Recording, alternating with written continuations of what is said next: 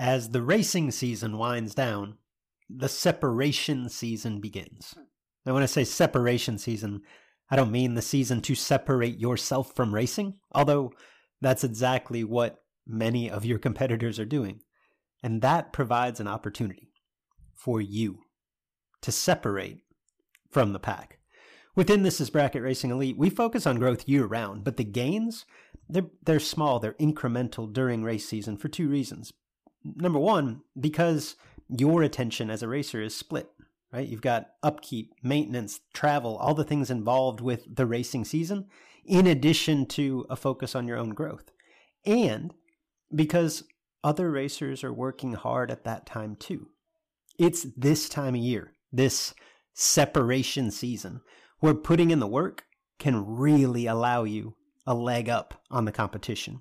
If you're serious about doing just that, and you'd like to surround yourself with a group of knowledgeable trainers and accountable peers with the tools, the resources, the wisdom to help you take that next step, and perhaps even with the occasional kick in the pants to keep you on track, this is Bracket Racing Elite is the answer. We've helped thousands of racers just like you take the next step toward becoming the best version of themselves on the racetrack. Elite can help you do the same.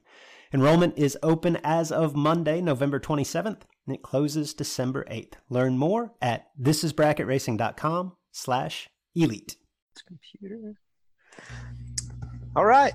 Um, let's say welcome, uh, obviously, to those of you watching. Also, um, welcome uh, our guest today, Mr. Tommy Phillips. Uh, what we're doing today is we are live here on Facebook on the This is Bracket Racing page. So if you are watching, uh, welcome. Uh, at the same time, we're recording, and this is going up on the uh, Sportsman Drag Racing podcast feed as well. So if you are listening, uh, welcome either way. And uh, again, want to introduce a longtime friend of mine, guy that I have uh, looked up to, has been a mentor mentor of sorts uh, to me over the years, and uh, just delighted to have him on. I'm uh, I've been looking forward to this all week, Mr. Tommy Phillips. What's happening, TP? good morning, Luke. Just, just, a little bit of work and trying to trying to avoid the craziness. That's all. Man. Trying to juggle a little bit. Good to see you. Yeah, man, you too. Um, obviously, the the point of this is to uh, to create a little bit of a, a, distraction and have some fun with story time. But just on a on a personal level, uh, tell us where you're at. How is uh, how is COVID nineteen affecting you and your family and your business? Well, uh, we've been fortunate so far with my family, albeit my wife is a nurse practitioner and my daughter is a, is an RN. So they they're on the front lines every day. So the stuff you see about you know on the news about the shortages of masks and and uh, ventilators and all this sort of stuff. Of course, that worries me every day because they're uh, they're there every day fighting it or close to every day. You know, there's a shortage. There's there's always a shortage, but now there's really a shortage of you know people they can get to come to the hospital and because of the risk and so they're basically asking them you know to to expand their shifts and work a little bit long. They already work 12 hour shifts, but I think now they're working 13 and a half or 14 hours. And, and instead of working three or four shifts a week, they're working five or shifts a week, five or six shifts a week. So, so they're working pretty hard, but um, you know, they, they, they, uh, they're not new to the game. So they're, they wear their PPE and, and use all the precautions they can. And, you know, I, I would only say, you know, worries me more than anything. But at the end of the day, my wife was like, look, you know, it's, it's, the problem is somebody has to help take care of these people, and you know that's what I signed up to do. So that's what I'm doing. So kind of admire her for that, honestly. Yeah, no doubt, and thanks to to her, to them, to all of the healthcare workers out on the front lines. Like we're, I don't know, I. I've got more margin in my life, like almost more free time for this. That in in some odd ways has been nice, but there's a lot of people that don't have that freedom whatsoever. So shouts to them. They're definitely uh, uh, looking out for all of us. Yeah. Uh, so uh, the reason, obviously, for for having Tommy on today, and and what we wanted to to get into was, we know a lot of you are, are just like me, um, have a little bit more free time on your hands right now, and we're doing our best to kind of fill that gap with something fun, something entertaining, something positive linked to this passion that we all share for racing. You know, kind of bring it back to the forefront because it's definitely lurking in the background these days. And just I don't know, hopefully something to help you get through the day. So what we're going to do going forward, and this is the the first of these types of, of conversations, is uh, once a week, in addition to our, our typical weekly podcast, in addition to everything um, that we've been doing here on This is Bracket Racing and within This is Bracket Racing Elite, I wanted to have on uh, and, and welcome to interview a, a mover, a shaker, um, a, a, rock star in our sport. Um, not so much like as an instructional time, not as a lesson, but just basically like story time. Like let's let's back this up and let's have a little bit of fun. And this one, she reached out to Tommy about this a couple of days ago because this is an awesome story. So to kind of set this up, Tommy, let's go back. I don't remember this like 1997, 1998, if memory serves. But just kind of set the background a little bit. You're at that time you're in your what mid to late 20s. Like what did your life look like leading up to this this event? Well, I think I was probably the typical 20, and I, th- I think this would have been, I believe this would have been 1997. Um, and uh, so I think I was the typical 27 year old as, you know, I, I didn't, uh, I spent every dime I had and then probably whatever I could put on a credit card to, to go to the next race, you know? And so, but I had a passion for it. And, and I, by this time I had already decided uh, that I'd already passed on, I was two years past the decision of, going on to law school. I had graduated from college and uh, and was planning on going to law school, you know, right after that, and I chose to chose that I, I, really wanted to go race and I wanted to make my living in the motorsports world, some form or fashion, and, and I wanted to go race. So I was a I was just getting really started on that, and uh, had partnered up with uh, with Nathan Martin. Uh, and, and was working there at Cameron Race Cars at the time. A lot of people probably these days may not remember those cars, but they, they were, uh, you know, Nathan built some really fine race cars back then, and I, I drove them and sold them, and I mean, you worked there as well, and as a very young man at that time,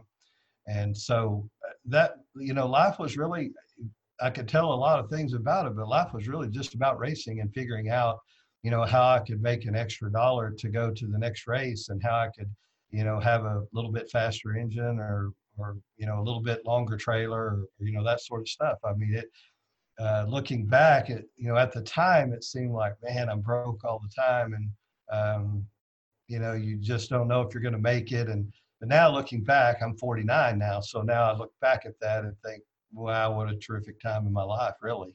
Just didn't feel like it at the time but it was really a terrific time and i was just kind of getting going. I was just finding my way and, and doing everything wrong um, on how to make a living. I, I was still was under the um, crazy idea that I was such a good driver, I was going to win enough money to, to be a millionaire driving a race car. And so I was still figuring out there was a whole lot more to the game than that if I truly wanted to make a living and not just go have fun driving a car. So that was really TP's life at age 27, to be honest with you. Uh, it sounds so familiar. Like, and I and I got to watch you as a guide, and then I lived all the same mistakes, but just like you, like I, I, when I look back, I wouldn't change a thing. Um, okay, so I tell this story quite a bit. Like we we've prefaced this some, and I always tell it like I inflate my role in this. Like I didn't have much at all to do with this, but I did get to see it, mm, probably 60, 70 percent of it, like first person. So I know that it's true, right? But if you just told me this in passing, I feel like that's one of those things that is just way blown out of proportion. Like there's no way that that could have happened. So, with that in mind, take me back. I think anyway, unless there's something that you want to uh, preface it with, I think this starts on a Saturday night at the Texas Motorplex, right?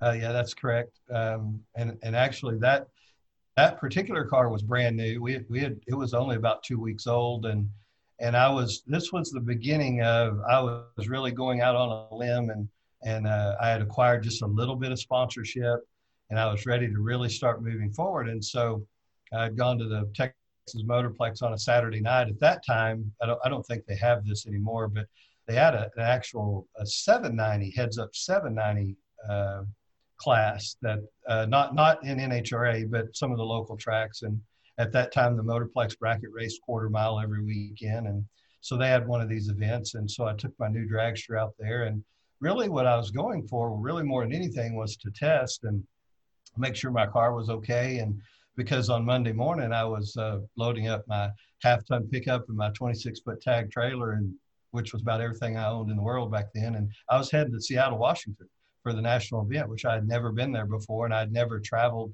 that far. I, you know, Topeka, Kansas was about as far as I'd ever been, and um, but we'd got a little sponsorship, and it was time to start trying to, you know, make some appearances. So anyway, I'd gone out there, and and as the typical 27 year old, you know, I made my first time run, and I don't really remember when I went, but you know, we, we didn't have RacePak and all that back then, so your time slip was your your data and I it, I it went you know I don't know maybe I went 887 or something and ran about what I thought and it did what it and I was like okay well uh, we're through testing now. I, I'm going to go get in that 790 thing. I want to race you know? And so I got in that and um, and we raced and got to the semifinals.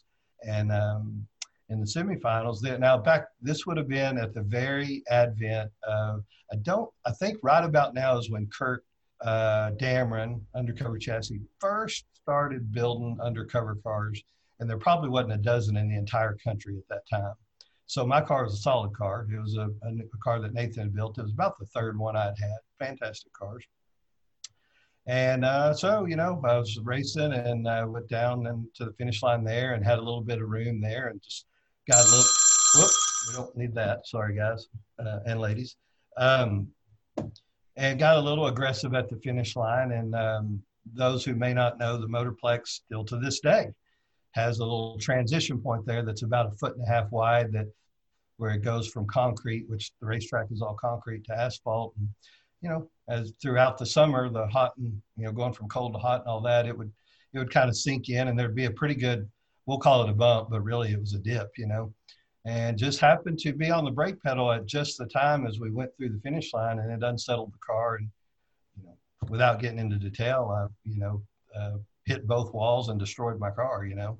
Um, but by gosh, I did win the round. So um, definitely thinks that that might qualify as a definitely you won, but you lost deal. And uh, but anyway, destroyed the car and um, um, really was not anything salvageable on it. Um, maybe I, th- I, think we might have saved maybe the delay box and a few pieces and whatever, but uh, didn't even use pardon me, didn't even use the engine or anything for the for the next car. And uh, you know, precautionary. I was fine, but they you know toted me off to the to the uh, hospital, and you know I had a concussion and whatever, but I was fine. Um, interesting side note here that has nothing to do with the story. So I had been I was not married at that time, um, but I'd been dating my wife for a couple of years, and uh, and just all but begged her to come to a race, and and uh, she's a little bit of a scaredy cat, and uh, so she never would come. She's like, ah, just I'm worried, scares me to watch. And well, that was the first time I'd ever drug her to a race. So, uh, so that uh, that was a struggle um, to ever get her back. It was five years later before I got her to another racetrack. So um, that that's the gist of how the story starts. Uh, I didn't know if you wanted to add anything to that or. No, no. I mean, I, like I say, I'm, from a personal standpoint, like I'm this is 1997, so I'm 16 years old. I, I in high school, like I basically swept the floors Cameron Race Cars. So I was close to this, right? And like I say, when I tell the story now, I, I, I, take credit for being a little bit more involved than I was. But if memory serves, like, you know, obviously this is a shock to the system, and like Sunday was just kind of a day to recover, make sure that you're healthy, and and uh, the the process of kind of rebuilding didn't really even start till Monday, or it wasn't even a thought. Is that is that accurate? Yeah, well, um, so that particular night, Nathan wasn't there at the track. Um, and so I, you know, a friend of mine, Frank Kahotek, a lot of people probably know him. He was there with me. And uh, so they toted me off to the, you know, hospital and he, he gathered up all what was left of my junk, which is really what it was at that point and put in my trailer and he took it all home for me. And, uh, you know, they released me about one or two in the morning and, and, uh, so my wife or my girlfriend at the time came and she took me home. And no, you know, I would say Sunday morning, you know, you I was pretty sore and really I was more depressed than anything because honestly, um, that was really everything I owned. Not no joking around. um, I was pretty young and I didn't have a lot of money, and and that was everything in the world I had. It, it was the first brand new car that I'd ever built and and had and was mine. And um, so at that point, I really, you know, I laid in bed for a while just thinking, well, I, I guess I'll start looking at the classifieds tomorrow and see where I'm going to go to work because this is this is the evidently the end of my racing career. So um, you know, Nathan called me that next day, that Sunday at noon, and um, said, "Hey, why don't you bring it over here and let's look at it?" And I know you said what happened. Let's make sure there wasn't a failure of some kind, and you know that worries me, and I, would you know like to know you're okay. And da, da, da. so anyway, we went up there, and he and I were kind of messing with it, and you know taking parts off of it and you know getting it ready for the scrap heap really uh, the chassis part of it and and uh, Nathan's uh, dad uh, Roger Martin um, he came up there later in the day and you know looking around and whatever and and he is actually the one who came up with the nonsense idea that um, well you know you you you had bought an engine a while back and I had I'd bought an engine. I was going to have a spare engine and it literally like two weeks before this it had got uh, finished and dynoed, and uh, I'd went and picked it up from at that time Lewis Boyd, and um, brought it home, and it was it was sitting there in Nathan's shop, and you know covered up, and he's like, well, you know, you have an engine, and um, you know, you have a spare transmission, and and I'm like, yeah, but we don't have a car, and so and Roger said, well, I think you guys could build a car, you know, um, pretty quickly. And so, long story short, um, we went ahead and tore that car apart. And by the end of the day, we had all what was left of it, anything good piled in a corner and chopped it up and put it out back. And, uh, and uh, Monday morning, early Monday morning, about 6.30, you know, Roger uh, Martin called me and said, hey, I, I want to I want to help you, you know, put, put your car together, which I'm going to go ahead and just tell the whole truth here. That meant I'm going to pay for your new car because that's really what turned out happening. Um, I, I could not have done that at that time. There's just no way. Um, cars didn't cost what they cost now, but they were still a lot of money, you know. And so, so we um, kind of worked on a deal. And he said, "Look, you can, you know, you can, you can pay me uh, back when you can, or when you win something, or whatever. But I, I want to, I want you to get back out there and and uh, keep on with your, you know, your dream and what you want to do." And uh, so I went back up there Monday morning, and Nathan said, "Hey, I want to, I want to I want to try to get this thing done pretty quick. And Roger, the the at the time the the only real business person of the three of us, you know, said, uh, "I want you guys to have this at Kennedale Saturday night." Um, and we're not talking about a week from this is Monday on, so we have you know, and we just looked at him like he was crazy, you know, and I mean, it's not like there was a there was a chassis done on the jig. It oh yeah, no, no, nothing was started. We didn't have one in progress. We didn't have a customer car that we could, you know, use and replace. I mean, we had a bunch of tubing on the shelf, you know, and uh, I, I took at the time I had a little gas motor home, and um, I drove it up there, and I slept there every day, and and Nathan did too. Nathan didn't live but about 30 minutes away, but he he stayed in the motorhome as well, and we basically worked about 20 hours a day. Uh, you were there for probably 10 hours a day of it at least. Um, and and we started building a car. And i want to say by wednesday we uh, had the chassis built and uh, got with our powder coater at the time and uh, told him the situation. And he said man i'll, I'll have it back to you tonight.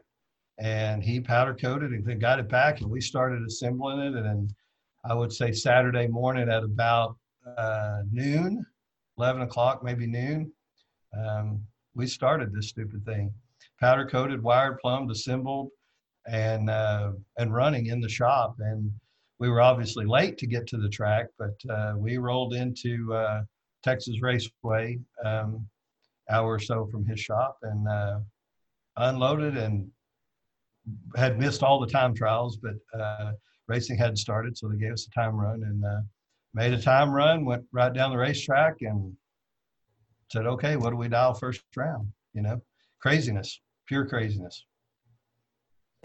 So literally from Monday morning on the tubing rack to Saturday afternoon in competition. That's correct.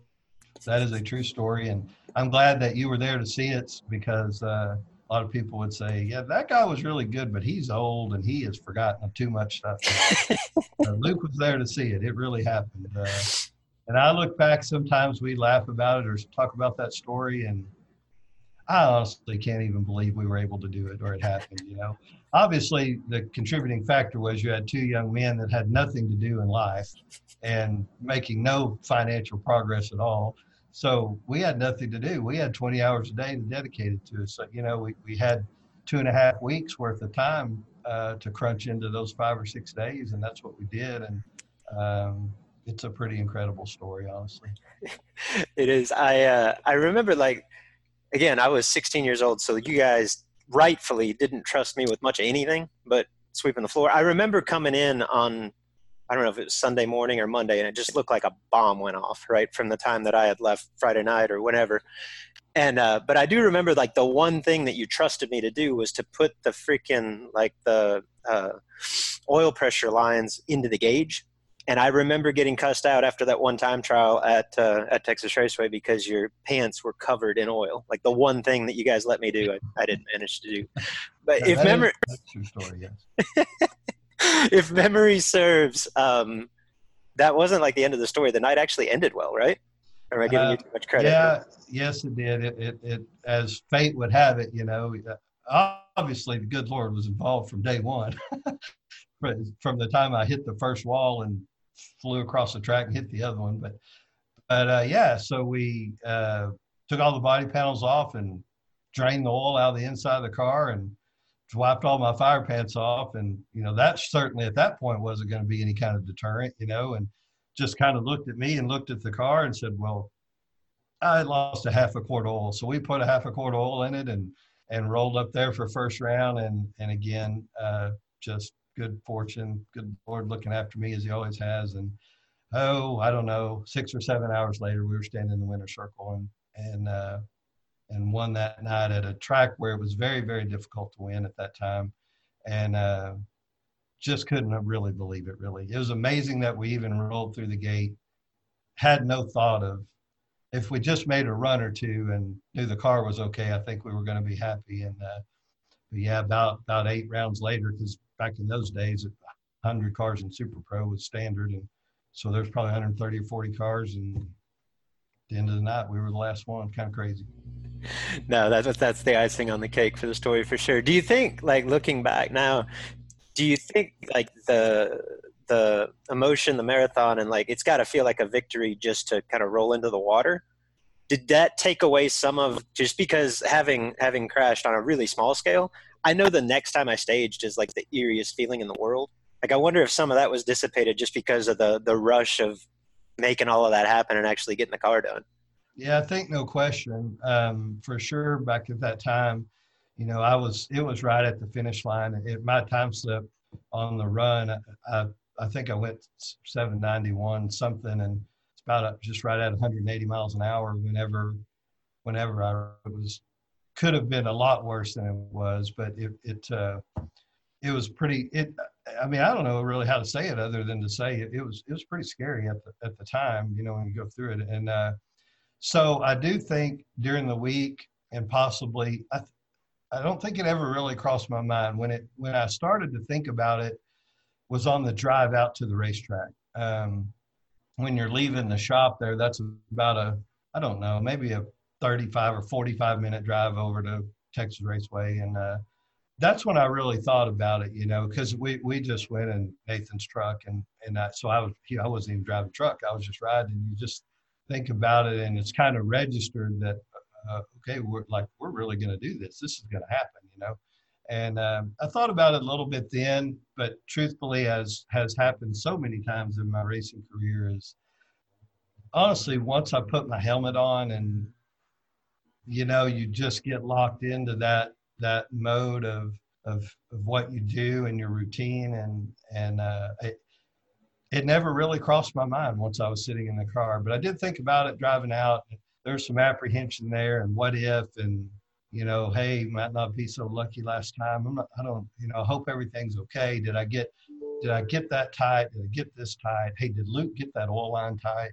Um, probably didn't think that, but I did have some apprehension as the answer to your question. Yes, but once I was four or five pair back and I put my helmet on, I really don't remember thinking anything about it. I really don't. And then, and then of course, when you make that first run and, right. and you get back to the trailer, you just you almost let out a breath, like a week long breath. It felt like, and uh, and I, and I really and truly, other than respect for the fact of what can happen in a race car, you know, for the next 25 years or or whatever it was, um, I didn't really think much about um, you know being scared or afraid. Uh, but I, I, I probably did have a healthier respect for what could happen in a car and and all that kind of stuff. You know every time that I think back on that story, I just think of the thrash, and then obviously the not only getting to Kennedale but but winning the race. Like just pretty incredible. I, I but I don't really remember. Like, did you continue on? Did you end up going to Seattle like you had planned, or no, do you remember what no, happened after that? That, yeah. that weekend actually was the oh, okay. Seattle. So mm-hmm. um, so no, we uh, oddly enough, funny story. That particular car um, went on to some crazy. Uh, you know, I only had it about, I only had it the rest of the year, which was about five months. Back then, you know, we, we, we rotated out a car. I, I don't think I started a year and ended a year with the same car for, I don't know, probably till the mid to late 2000s. You know, we were just always, um, we're in the business of selling cars and that sort of stuff. And so I just never had the same car very long. And I only had that one about five or six months. But, and I, and this, this far removed from it. I don't remember what all it was, but that particular car, we I went on to win all kinds of races with that thing, and uh, I won, won a divisional event with it, won a national event with it, won half a dozen big bracket races with it, all in about a four or five month period. And so we always laughed. Nathan and I, for the longest time, laughed and said, "Hey, you know the the we always called it the crash car. Obviously, it wasn't, but." Um, that was probably the most successful car he ever owned. You know, kind of odd story, but. Do you uh, do you remember much about like what you were what you guys were able to salvage off of the crash car? I know you said delay box and a handful of small things. Obviously, you changed motor and transmission. I'm just wondering what else would have been what else would have made that process easier because it seems like you guys made basically everything from scratch or took it all out of the parts room. Yeah, the problem was there probably was more good than we we knew about, but the issue was we didn't have time to see if the axles were bent or or the rear end housing was straight or you know just didn't have time if we were really going to try to have it ready that next weekend. So other than the fact that we could hook 12 volts to the delay box and make it function and go okay it's fine and hey the, this gauge and that gauge is not ripped apart and stuff like that we we really you know didn't use spindles because you're thinking well they look okay but you know, since the front wheel is torn completely off of it, surely there's probably something wrong with the spindle. We just and did that did that cause a problem with the rack? Is there something in there that could be wrong? And so really out of caution and and much to the chagrin of Roger Martin's checkbook, we just got all new stuff. I distinctly remember, like at the beginning of this, Peggy having a really detailed, like, you know, we're to notate everything that comes out of the part room, parts room, and by like Thursday, just hands up in the air. I give up. yeah, I think as a you know, for those who don't know, Peggy is Nathan Martin's mother, and uh, you know she was she was always the one trying to keep everything straight, and and honestly, we tried to do that, but that week, you know, she had to sleep at some point, and you know, that's when it all went to heck. You know what I mean? She came in the next morning and is like, oh my gosh, like, what? Did you write anything down? Did you log anything? And we are like, uh, no. so, uh, oh, on that car. but I promise you that Monday morning after the the new car was finished and we all came to work, the as you probably recall, the shop was every bit as much of a disaster as the day we brought the crash car in. So it was worse. It was definitely worse. what um, and if memory serves, like I think that race uh, that that you won was like a twenty five hundred dollar win race, which today seems like a regular Saturday night, but those happen like once a month. That was a pretty big deal. Yeah, back then that was you know Texas Raceway had their once a month big race, and it was twenty five hundred to win. And and honestly, other than one or two races across the whole country during the year, there really weren't. You know, we had the the what what we called at the time the Moroso races in West Palm um, at the end of the year, and and Orlando preceding the week of that, and uh, there probably were one or two others that I just don't remember, but really and truly the you know the big bracket races like we have today we didn't have that back then. You know 5000 to win race was a huge huge race. And uh, so that was their yeah it was their their monthly saturday night 2500 to win. And you know the weird thing about that place was that they probably got like three extra cars because they had 120 or 30 every saturday night for 800 bucks or a thousand or whatever we ran for it was it was crazy and some of the best competition ever there so it, it was it was quite the quite the accomplishment, really. But really, the story is better than anything. And and now, as a young man, of course, I didn't realize this, but as time went by, you and I have done lots of schools together and lots of races together and done things together. And and what you really look back on and go, holy cow. Um, wow, what a good group of people. You know what I mean? Because I couldn't, I, I, mean, honestly, hopefully Roger Martin's not watching this today because I, I, probably still owe him money on that car. I mean, honestly. So um, he, no way, uh, Nathan and I together probably didn't have enough money to buy a third of the parts that were going to go on it, much less everything as far as building it and and, and oh, by the way, the shop was just shut completely down at the time. If you had a car being built, you I mean it, it just got put back a week. Sorry for your luck. So, yeah. yeah. And so you know, um, for uh, you know, Roger and Peggy were tremendous. Well, they were the reason we were even able to think about doing that. Sure, sure. No, it uh, like I said, when you look back on it, like, it's literally like forget. I, I mean, it's it's a it's a week from crash to to to victory but in reality, I mean, it was like 120 hours from the it's on the tubing rack to it's in the winter circle. Like you just couldn't fathom that. It it was it's I mean it, it's I don't even think it's realistic today because I feel like cars are a little bit more complicated. But like it was Definitely. incredible 20 years ago. Like it's just nuts um, to even think about. Along those lines, I, I'll since I've got you here, story time and we'll just we'll just throw one more in there for for the fun of it. Do you remember speaking of that group i think it was just you me nathan and melvin goss riding to the pri show in rogers motorhome. And uh, i if i was like 15 16 it might have been the same year. But we um i think we were delivering if memory serves we were delivering cars to i think it was nick folk and scotty haas getting them new chassis, taking them up there. And we got about to Little Rock. Obviously, we're driving Texas to Indianapolis. And if I, I have this picture in my head, it might have been built up over the years, but I think that we are in like construction going up a mountain and the, or a, a hill. It's, it's, we're in Arkansas, let's be completely honest. And the, the, um, like the foot feed or the, the throttle sensor went out to the pedal you yeah, remember this? Yeah. Oh yeah, absolutely.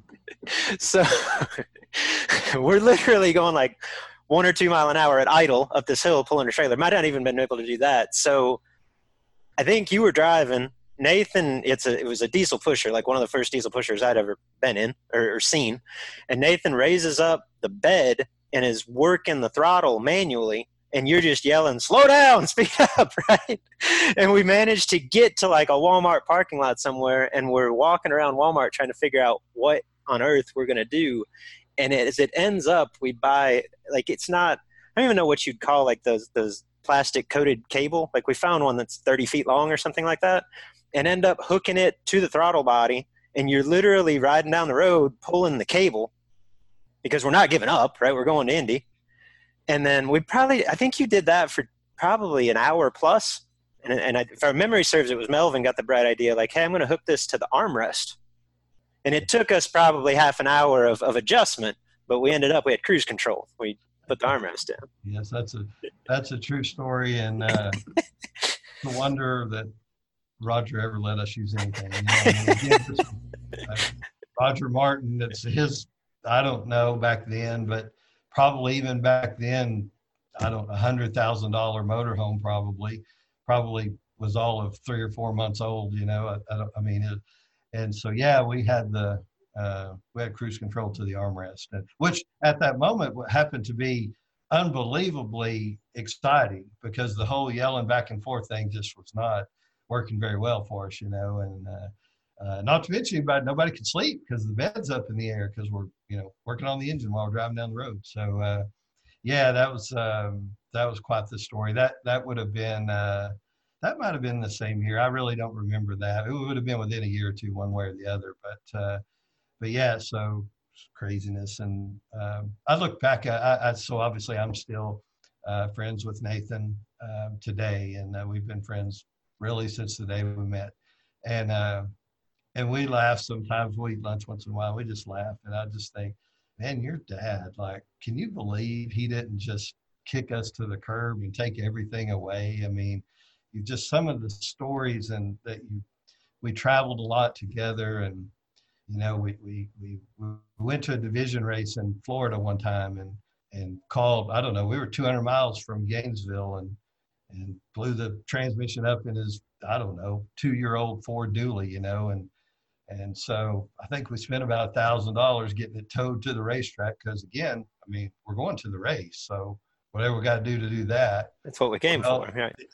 You know, between Nathan and I both, we probably had the entry fee money and an extra hundred dollars last the whole week. You know, so we're like, what do we do? You know, and and interestingly enough, the the uh, driver, the uh, record driver that t- just hooked onto the dually in this 42 foot trailer and just took us all the way that guy actually ended up being a super gas racer, oddly enough. And we talked to him for years to come. But and then he hauled the truck to the dealership, and I don't know, it was going to be two or three weeks, and you know, five grand or something. I, I don't remember exactly, but what I do remember is on Friday morning, Roger and Peggy had to fly to Gainesville, Florida, and, and while we spent the day making time trials or qualifying runs, they went to town and traded their two month or two year old truck in and had to buy a brand new dually so we could get home. And uh, you just look back at some of that and think, well, I, I can't believe we're lucky he even still speaks to either one of us. oh, gosh, good stuff. It brings back some good memories, and I can only imagine, like I say, at the at the age that I was, it's uh, I can tell it's making you smile just to uh, to recollect. Good good times well, for sure you know, at the time you're mad because you get there late and you miss the first time trial. You know what I mean? You don't, you just don't have perspective at the moment for one thing, and at the age for the other. And then as time goes by and you, you figure out all this stuff is is uh, you know part of what you know makes it worth doing. Honestly, you don't think that at the time, but uh, looking back, you know, I've been I don't get to race a whole lot these days. Um, you know, three or four times a year, about the most I can get away now, just with business and everything. But uh, but I'm still friends with almost everybody I've always been friends with, and so I talk to them all, and just really, and you look back, yeah, you talk about once in a while this race you won or that race you won, but what you really talk about, and what you have a good time with, are the things that happen along the way and all the craziness. And uh, can you believe we did that? You know, and uh, didn't get that when I was 25 or 30 years old, but get it now. Yep, yep, for sure. Tommy, uh, thank you for taking some time out of your day to uh, to share that. I enjoyed it. I assume that uh, our, our, listeners and viewers did the same. Um, so, man, I appreciate you.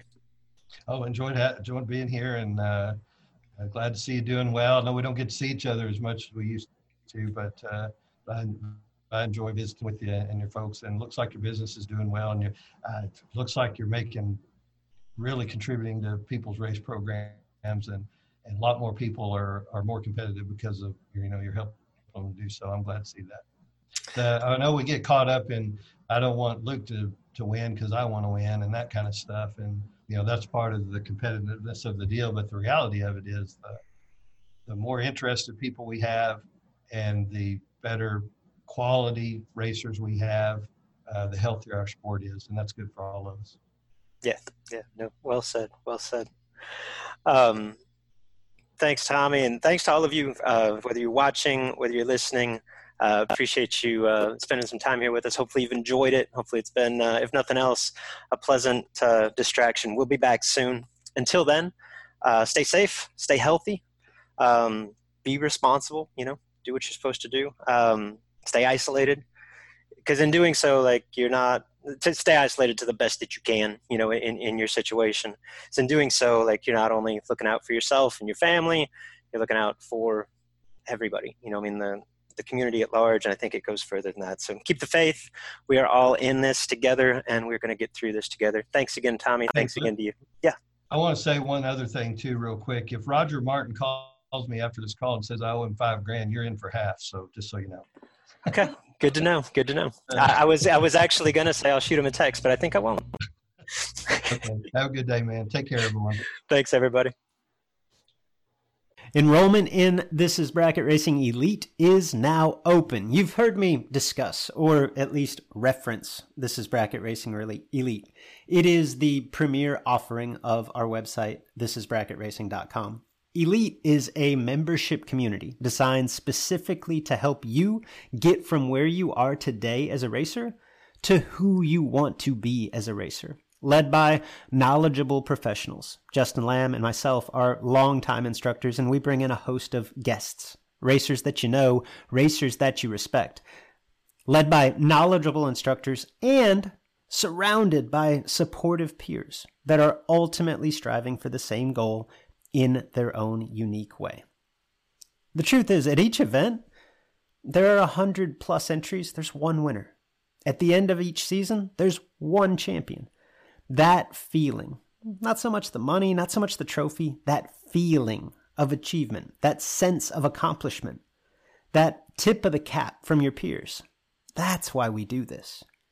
You can dream of that feeling all you want, or you can take action, take steps toward becoming that racer. If you're ready to take the first step, this is Bracket Racing Elite is for you. Enrollment is open now for a limited time. Learn more at thisisbracketracing.com slash elite before we close the doors again on December the 8th.